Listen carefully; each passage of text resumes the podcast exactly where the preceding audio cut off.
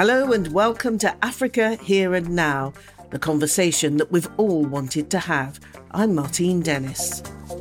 We've got a packed show today mass killings and weekly kidnappings in Nigeria. Who's behind it? What's being done to stop it? And Donu, our very own panellist, tells of her terrifying ordeal. We hear from Bell Ribeiro Addy, a young black British Member of Parliament. What is a nice Ghanaian girl like you doing in the toxic snake pit of politics? I mean, shouldn't you be a lovely lawyer or a journalist or a, a doctor, an ophthalmologist? Do you know, I ask myself that question every day, especially on Mondays. but first, hardly a week goes by without a mass killing in Nigeria.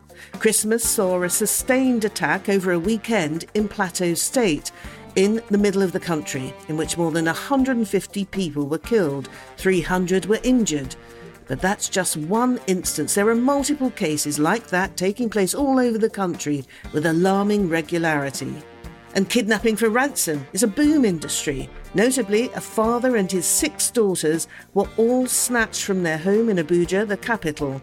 A crowdfunding account was set up to pay the ransom, but the kidnappers killed one of the girls and increased the price. Again, just one example of so many. Donu Kogbra, you'll know her now if you're a regular listener, one of our panelists, tells us about her own ordeal of being kidnapped. But first, along with Patrick Smith, Donu and I managed to get hold of Chidi Odinkalu. He's an international human rights lawyer who teaches at the Fletcher School of Law and Diplomacy and chairs Nigeria's Truth, Justice and Peace Commission.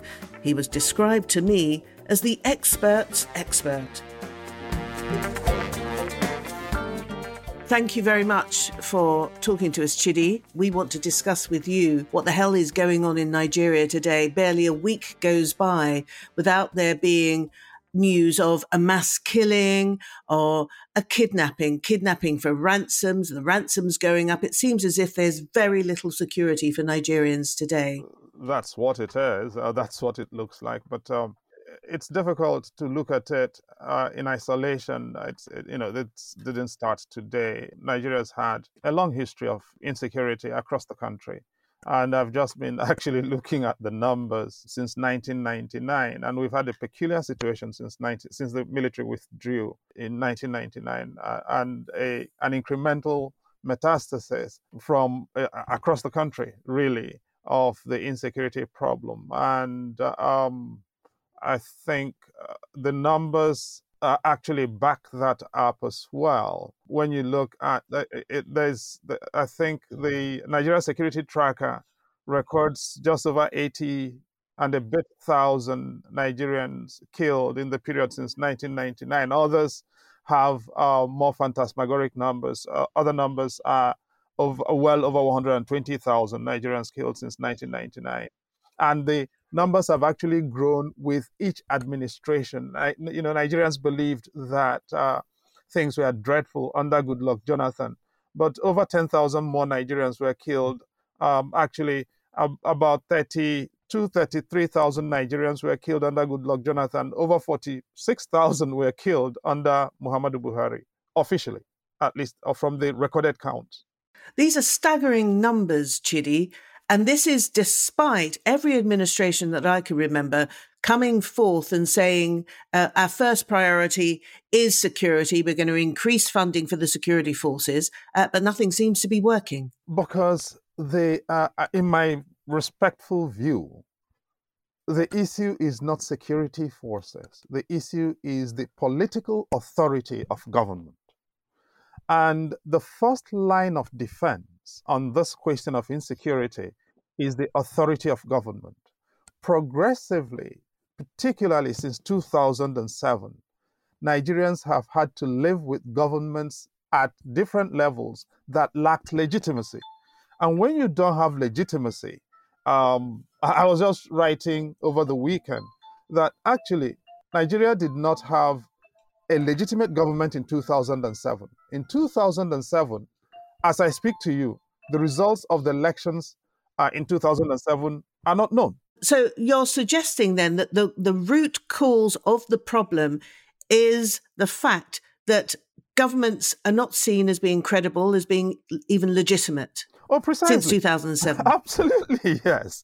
Because if you lack legitimacy, you've got no hand to deal in a situation in which your ultimate source of authority as government is being questioned on the security issue.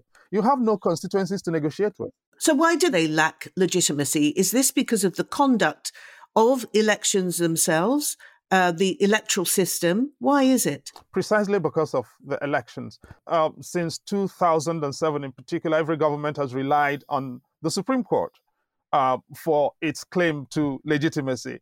And judges are not elected. Uh, and the jurisprudence, the decision making of the su- Supreme Court, of Nigerian courts generally, has uh, has actually been um, dreadful, to put it. Actually, uh, when I say dreadful, I, I kind of glamorize dreadful. Uh, that's how bad it has been, and the quality of that decision making has actually progressively degenerated into a farce. And citizens know that uh, most of the people that, many of the people, let me not say most, but many of the people who rule them lack the legitimacy to do so. So when people steal elections to come to power, one, you cannot expect them to protect the people or care about the people who have not voted for them. And secondly, people cannot take them seriously knowing that actually the people who are ruling over them or claim the authority to rule over them are thieves and bandits. And this really is the issue. The authority of government has been brought into disrepute. Executive bandits. Exactly, executive bandits. Um, I was going to ask about the arrangement, the security arrangement. I mean, how are the police forces for various? I mean, Nigeria is a vast country. How many? 36 big states. How is policing organized? Nigeria is actually not that big. Nigeria is 9,000 923,000 square kilometers. And in the stakes, in the African sweepstakes, that's not uh, that vast. Uh, look, Algeria, DRC, Sudan, Mali, Niger, Angola, there are lots of African countries that are much bigger than Nigeria. Um, Imo State in Nigeria, by the way, in the southeast, which has got a problem, um, probably the biggest problem of insecurity in the southeast, is a mere 5,000 and 5,100 and a bit square kilometers. Right? It's the third smallest state in the country. How did Imo State degenerate? Imo State degenerated because on the 13th of December 2020, the Supreme Court of Nigeria decided that they were going to install as the governor of the state a man who came forth in the governorship elections, who was absolutely comprehensively well beaten. He did not win any word in the elections. After that, the state has not known peace. In Zamfara State, a state in northwest Nigeria, around the same time in 2019, the Supreme Court installed a man who was beaten in every local government area in Zamfara State because, on a technicality, it said that the party that won the election should not have won. Uh, I should not have fielded a candidate or the candidates that they fielded. And so judges in Nigeria have gone around collecting money, selling judgments, and installing politicians who have no business being in power. These people have no business running anything. As a result, what they are doing is they lack absolutely no authority to be able to no calling card to bring to this question of insecurity. Chidi, how do you join the dots between what you're talking about, the lack of legitimacy, the political opposition, if you like, the official opposition, the sort of the mainstream parties and so forth, and then the the criminal gangs, the so-called bandits, and then the jihadi movements. I mean, how does how does that factor in? I mean, if these kidnapping gangs that are besieging Abuja at the moment, you're not saying they have a political agenda, but they're just responding to a bad policing or lack of police and uh, lack of legitimacy. I mean, how how does that work? Do you think? Let, us step back a bit. In um, in 2011, President Jonathan set up the Gaji Galtimari Committee. Uh, Gaji Galtimari, who who was a senior um, foreign intelligence asset in Nigeria, uh, to chair a committee to address the origins of the Boko Haram problem. And the Gaji Galtimari report, which is still classified in Nigeria, when you read it, was very clear. Boko Haram originated from a band of young boys that a governor in Borno state had used to get to himself to power. Um, uh, in uh, earlier in the in the millennium, uh, 2003 uh, thereabouts, and having got himself to power, he sought to retrench these boys, and the boys decided no, and and and that basically gave us this situation in the northeast, right? And uh, as you go around the country, what you see is that either as a matter of direct evidence or a matter of correlation, there is a great deal of synergy between politicians on the one hand and the people they call bandits on the other. Uh, a lot of the politicians and the so called bandits are doing business. These so called bandits are the people they use to enforce election outcomes. And mind you, uh, you know, the claim is that Boko Haram is everywhere and it's doing all this damage. Bandits are everywhere and doing all this damage. But tell you what, whenever there are elections in Nigeria, those people manage to retire long enough for elections to take place, right? And for all of these places where they're operating to produce results. And when elections take place in Nigeria, precisely those places where the so called bandits and Boko Haram and all of the rest of them are operating produce the highest turnouts. Okay? They produce the highest numbers of votes. So, how do you then. So, you're suggesting, that? Chidi, that Yes. You're suggesting then that there is um, a, a, symbiotic relationship almost between the political class and those that are carrying out these these attacks and these kidnappings. Look, I, I'm just looking at the numbers. In 2019, Lagos, which is by far the densest state in Nigeria, Lagos is 3,777 square kilometers, over 20 million people no place in Nigeria comes close in terms of density. Lagos produced just under 19% turnout in the elections. On the election day, presidential election day in 2019, there was a bombing in Gaidam. The governor of Borno State, of Yobe State, which is where Gaidam is, and whose name is Gaidam, did not vote, could not get to the place where he had to vote. Gaidam, which was bombed on election day, produced over 42% turnout. Yes, somebody explain that to me. In my view, looking at the numbers, it seems quite clear that there is collaboration between the so called bandits or the purveyors of this violence in Nigeria on the one hand and senior political actors in a lot of places on the other. What about the military? Um, this military airstrike in uh, Nasarawa state, that in which about 39 villagers were killed by some military drone. I mean, this is a mistake of the highest order. Is anyone ever going to be held to account for that? How many of those have we had? Uh, you know, we had the one in Kaduna before that, and uh, we've had uh, others in uh, lots of other states, particularly in Nigeria's um, in the broad area called the Middle Belt in Nigeria, uh, stretching into Kaduna State. Um, the military, to be perfectly honest with you, is overstretched. That's just the point. And a lot of these things that we acquire, you know, whether it's the Turkish Bayraktar drones or the uh, Apache helicopters, um, the training available for uh, handling, handling them is very limited. Because politicians are not interested in governing, but rather in plundering public assets, you end up with a situation in which most places are ungoverned. Even the Federal Capital Territory in Abuja uh, which is a 7,700 or thereabouts square kilometers, uh, is poorly governed.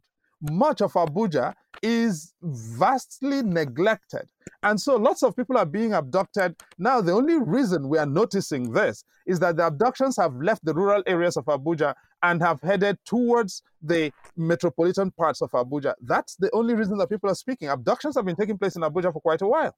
Do you see any prospect of a kind of political pushback from civilians and citizens, um, such as the EndSARS uh, movement two or three years ago, where people just took to the streets to protest. I mean, given that, I mean, last week in all the papers in, in Nigeria, kidnappings were the, the big item.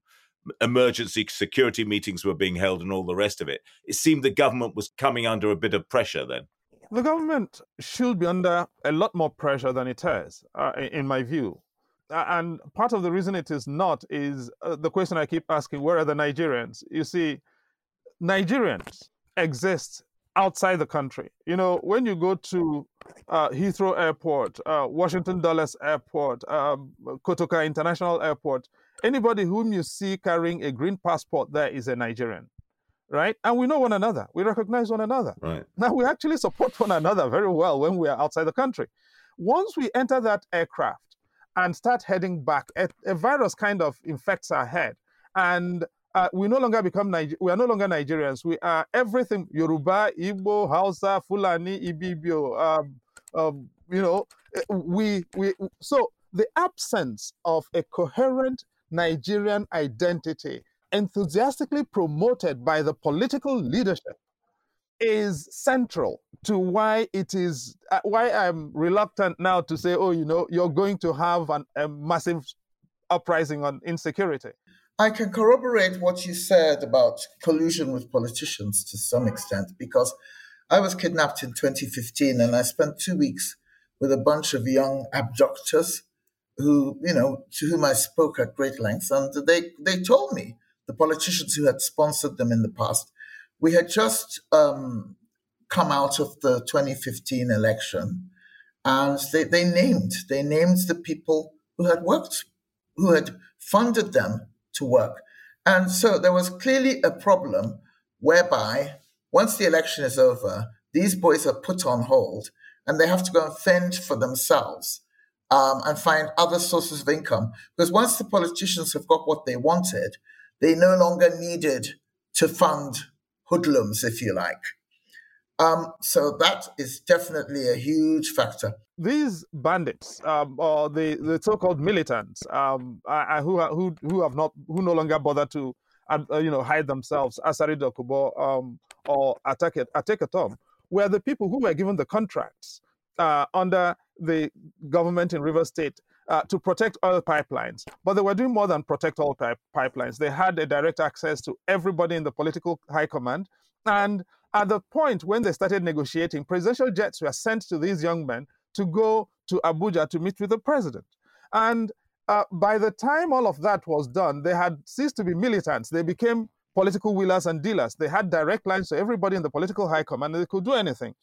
Uh, Chidi, the picture you paint is absolutely awful. Do you think that there's there's some hope? I mean, Peter Obi in the last election, at the age of what 61, 62, he was considered a young man. I mean, is it that generation? Look, I wouldn't be doing what I do if I did not see hope. And precisely the people that give me hope are the young people. Uh, uh, rather perversely, the reason that I see hope in the young people is because they are asking questions, one, that Nigerians are not used to, two, that are awkward and not totally eh, you know in tune with the nigerian mentality of respect for everybody and uh, you know obsequiousness to everybody and number three the nigerian society does not have answers to that means that whatever happens they will have to provide the answers for themselves in a society and against the uh, natural proclivities of that society. That does give me a heck of a lot of hope.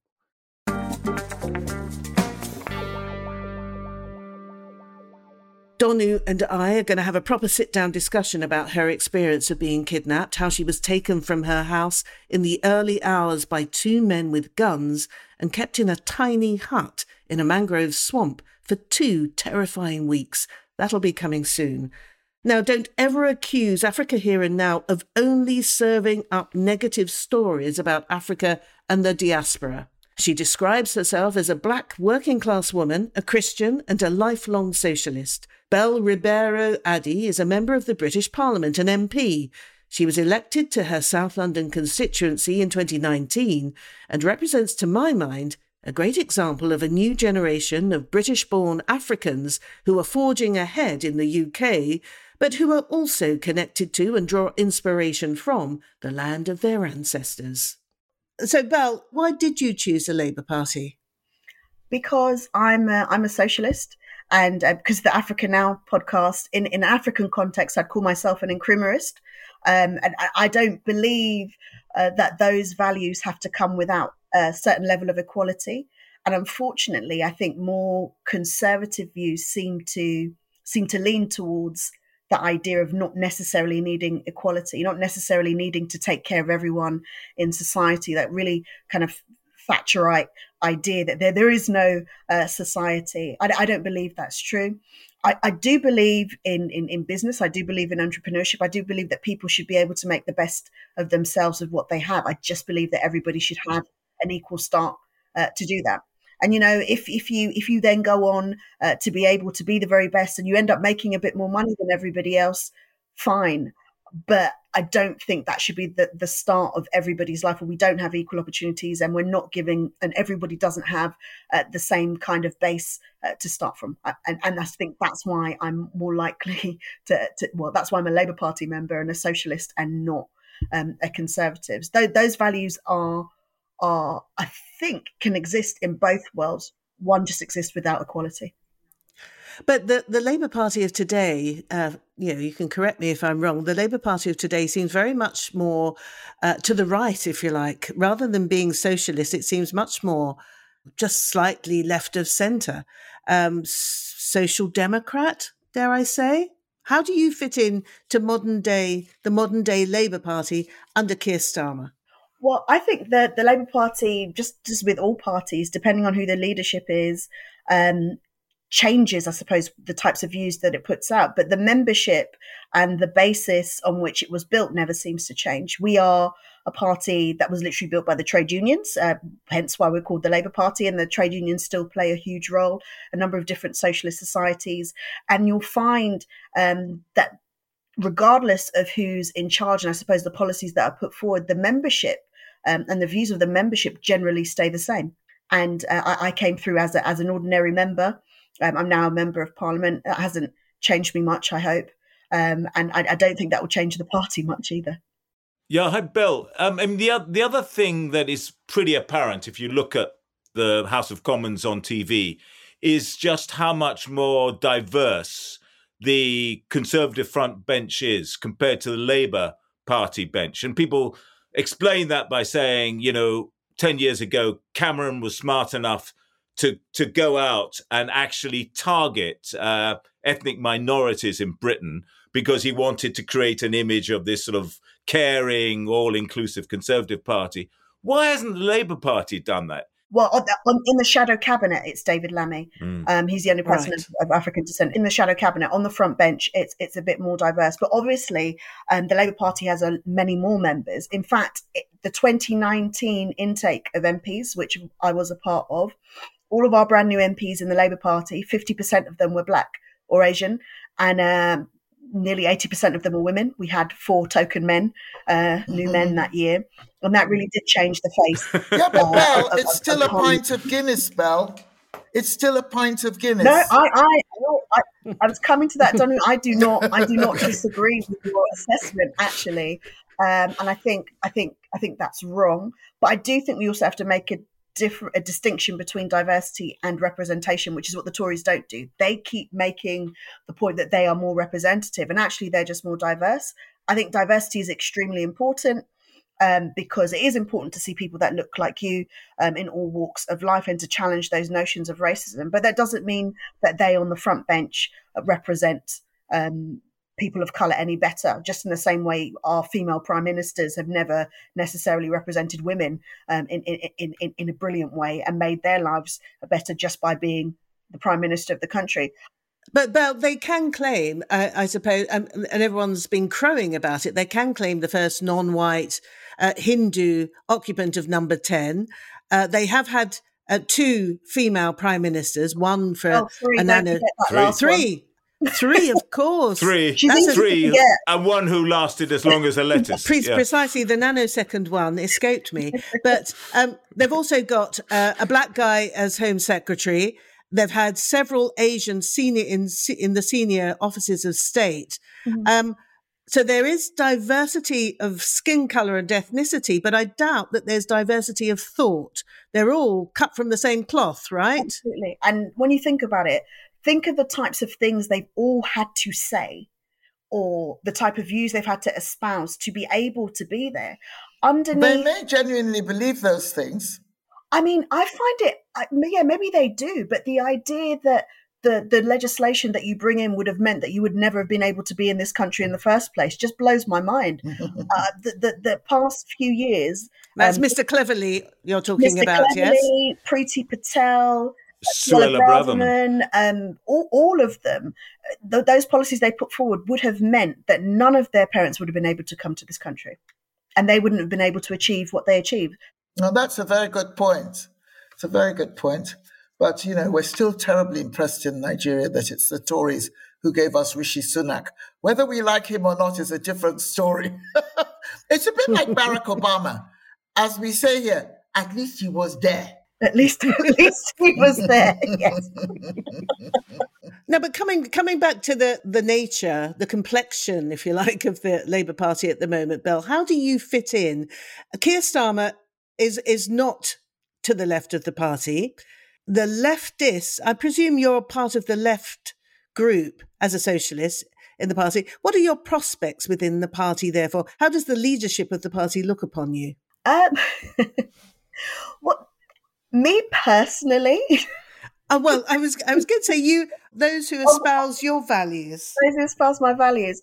At the moment, I think it would be fair to say that we are we are on the outside. But you have to remember that in order to win the leadership of the party, it was very clear the views that were wanted. So actually, none of the candidates, including Keir himself, strayed too far away from the policies that Jeremy held at the time when campaigning to be um, the leadership of the party. So, Bell, Labour Party now, according to the polls, is limbering up, ready to take office. We're all sort of girding our loins in preparation for an election this year in the UK, and we're told a Labour government led by Keir Starmer. What should that? What would that look like? What would it feel like for the country? Do you think? Well, I hope for the country it would feel like change uh, was coming, um, regardless of who who the Labour leader was. I think everyone's had enough of the Conservatives and understands that we need a change in government. And it, it's just not going to work. And no matter how long they drag it out for, we were hoping for May. Now it looks like it could be November. Um, you know, no matter how long they drag it out for, it, they're not going to be able to to claw back the trust of the people, and they've completely run uh, the country into the ground. And I think it's particularly hard for your average person to watch because they can see the rich getting richer whilst they are are, are struggling in, in in unimaginable ways. We cannot be the fifth or sixth largest economy in the world and people be people be living like this people be needing to access more food banks um, even the quality of our maternity services have gone down all of these things are happening in in a country that you know once ruled um, more than half of the world and is meant to be uh, the most advanced of, of, of, of any country. Right. Um, what about uh, in terms of foreign policy? I, I, mean, perhaps most noteworthy at the moment is the fact that Keir Starmer, the leader of the Labour Party, isn't uh, is refusing to call for an immediate ceasefire in the Israel-Gaza war. Uh, so, sounding very much the same as Rishi Sunak. What sort of difference does the Labour Party offer in terms of the way it will approach foreign policy? I mean, I I don't personally agree with that. I've been very clear. I think there should be an immediate ceasefire anywhere where we see that that shit, the sheer loss of life, and and and you know what what is happening over there is, is awful in, in in terms of how people's human rights are being infringed on, and and you know dare we say war war crimes. So a ceasefire should should have always been the policy when we see a conflict like that. I think the difference is, however, from our leadership is that we are calling for um, a, a, a Palestinian state. That's something which the Conservative Party are not calling for. They're saying um, that they think that there should be one, but have taken no actions uh, to move forward to it. You can't say that you want a two state solution and not recognize the other state because what one plus zero doesn't equal two.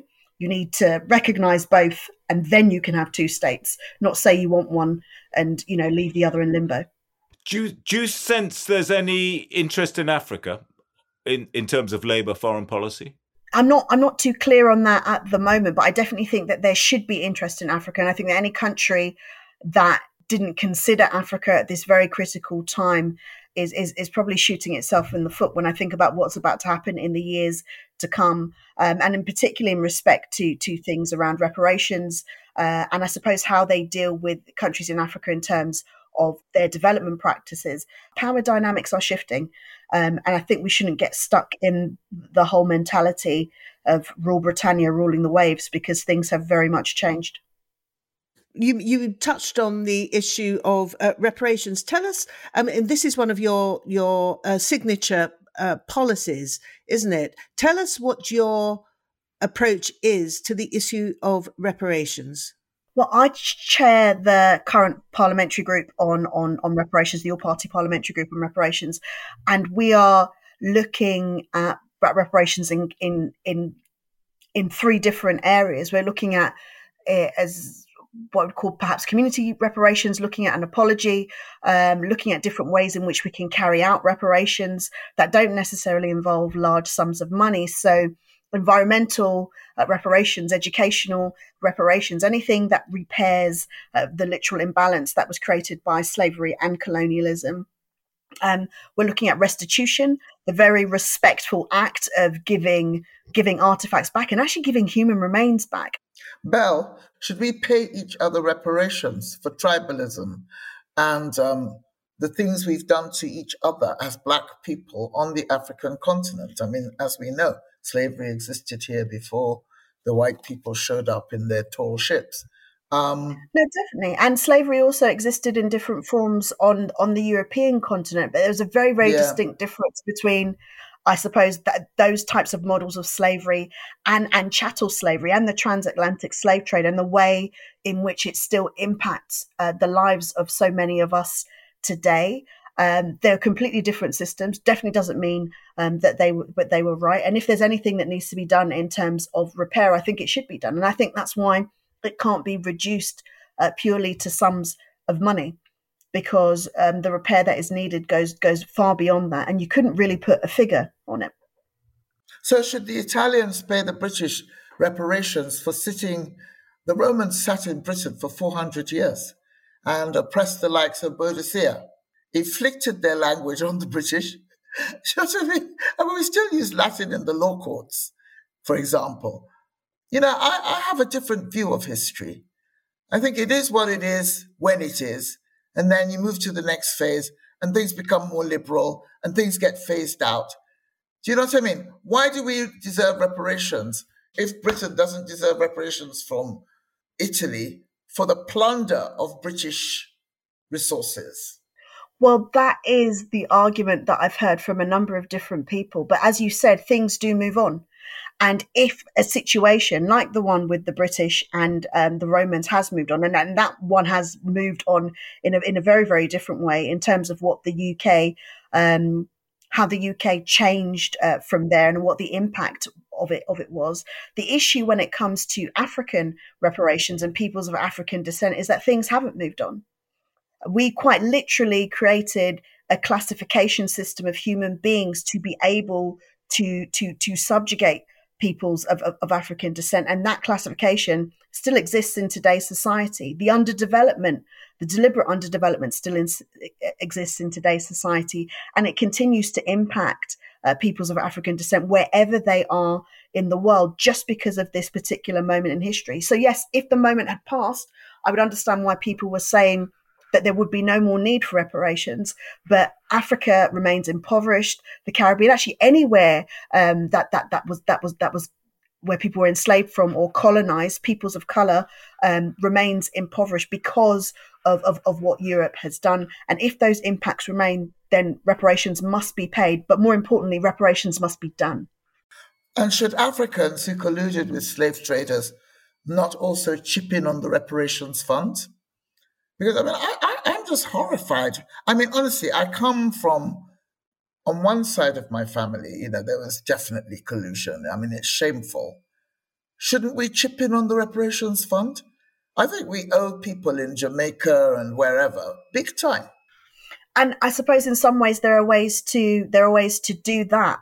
But again, it's not the same type of thing that is owned. And and, and actually, in terms of what was gained, um, by countries or places where people may have colluded, it definitely wasn't the same. So, for example, we a few years ago there was a huge campaign to get an apology from European states. Um, very few of them engaged; most just kind of uh, expressed deep regret, etc. But you saw uh, the different tribal groups coming and making apologies again for things that they didn't necessarily engage in themselves, their ancestors may have. And actually, they've they've they've I think about what what Ghana, Nigeria, Kenya, and many other countries are doing right across Africa. Um, in terms of uniting peoples of African descent, offering visa free travel uh, for people from different Caribbean uh, nations, offering citizenship, all of those things that in some ways can act as a form of repair, acknowledging uh, the wrong what that was done.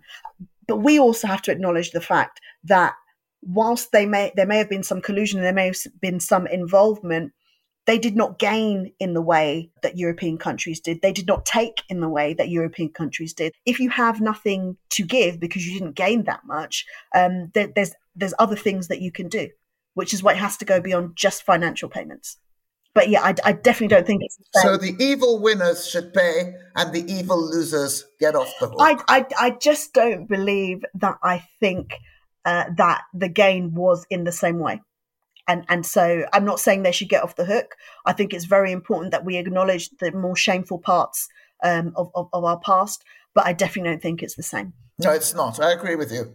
There was one question that I suppose should be asked, and that is, yeah, what is a nice Ghanaian girl like you doing in the toxic snake pit of politics? I mean, shouldn't you be a, a lovely lawyer or a journalist or a, a doctor, an ophthalmologist? Do you know, I ask myself that question every day, especially on Mondays. no, I mean, I um, I came in as a campaigner um, and I think I'll be completely honest, I, I, never intended to be a member of parliament. I don't even think I even really liked them um, at some point in time. But I realized that uh, you can change a lot if you, you have the ability to change policy. And whilst it seems very hard at the moment to seem to get anything changed, um, I'm still hopeful. And that ends this edition of Africa Here and Now. As ever, we'd like to hear your thoughts, what you liked, and perhaps what you didn't like. Email me, Martine at africahereandnow.com. I'm on X at Martine Dennis. We're on Instagram, and you can get us on the Africa Here and Now YouTube channel. Subscribe and share, please. Don't forget to subscribe wherever you get your podcasts and write a review, it really helps. We recorded this on January the 22nd. Our producer is Anne Busby. Our original music is by Enric Adam. Chris at the podcast company put it all together. Thanks to our guests, Chidi and Bell. From Donu, Patrick, and me, thank you for your company. Talk again soon.